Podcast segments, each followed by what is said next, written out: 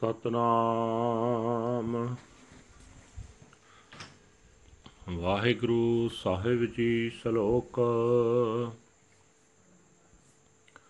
ਸੰਤ ਉਦਣੰ ਦਇਆਲੰ ਆਸਰੰ, ਗੋਪਾਲ ਕੀਰਤਨੈ, ਨਿਰਮਲੰ, ਸੰਤ ਸੰਗੇਣ ਓਟ ਨਾਨਕ ਪਰਮੇਸ਼ਰੈ।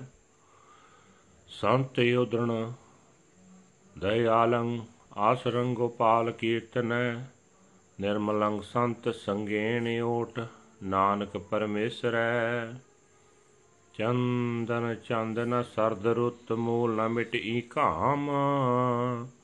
ਸੀਤਲ ਥੀਵੈ ਨਾਨਕਾ ਜਪੰਦੜੋ ਹਰ ਨਾਮ ਪੌੜੀ। ਚਰਨ ਕਮਲ ਕੀ ਓਟ ਉਦਰੇ ਸਗਲ ਜਨ। ਸੁਣ ਪ੍ਰਤਾਪ ਗੋਵਿੰਦ ਨਿਰਪਉ ਪਏ ਮਨ। ਟੋਟ ਨ ਆਵੇ ਮੂਲ ਸੰਚਿਆ ਨਾਮ ਧਨ। ਸੰਤ ਜਨਾ ਸਿਉ ਸੰਗ ਪਾਈਐ ਵੱਡੈ ਪੁੰਨ। ਆਠ ਪਹਿਰ ਹਰ ਧਿਆਏ, ਹਰ ਜਸ ਨਿਤ ਸੁਣ। ਚਰਨ ਕਮਲ ਕੀ ਓਟ ਉਦਰੈ ਸਗਲ ਜਨ। ਸੁਣ ਪ੍ਰਤਾਪ ਗੋਵਿੰਦ ਨਿਰਪਉ ਭਏ ਮਨ। ਟੋਟ ਨਾ ਆਵੇ ਮੂਲ ਸੰਚਿਆ ਨਾਮ ਧਨ। ਸੰਤ ਜਨਾ ਸਿਉ ਸੰਗ ਪਾਈਐ ਵਟੇ ਪੁੰਨ। ਆਠ ਪਹਿਰ ਹਰ ਧਿਆਏ। ਹਰ ਜਸ ਨਿਤ ਸੁਣ। ਵਾਹਿਗੁਰੂ ਜੀ ਕਾ ਖਾਲਸਾ, ਵਾਹਿਗੁਰੂ ਜੀ ਕੀ ਫਤਿਹ।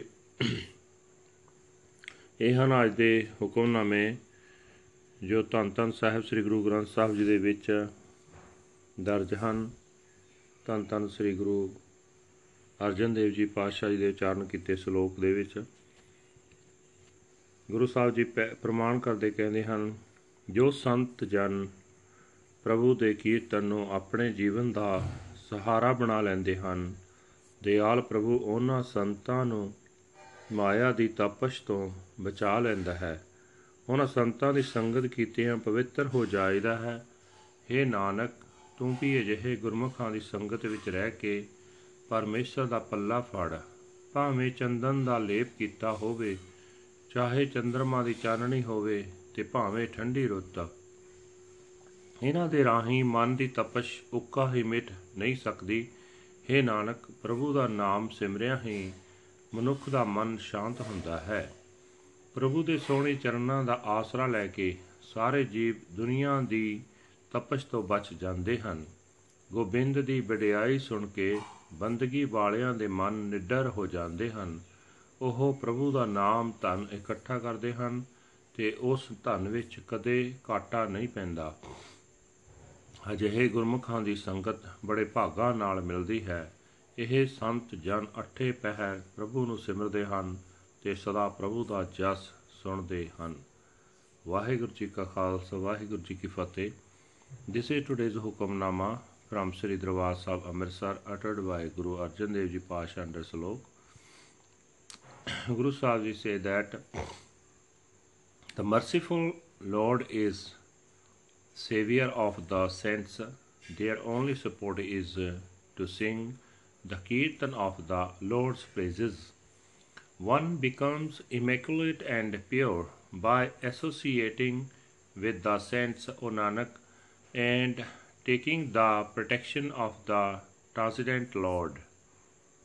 The burning of the heart is not dispelled at all by sandalwood paste, the moon, or the cold season. It only becomes cool, O Nanak, by chanting the name of the Lord. Pauri. Through the protection and support of the Lord's lotus feet, all beings are saved. Hearing of the glory of the Lord of the universe, the mind becomes fearless. Nothing at all is lacking when one gathers the wealth of the Nam. The society of the saints is obtained by very good deeds.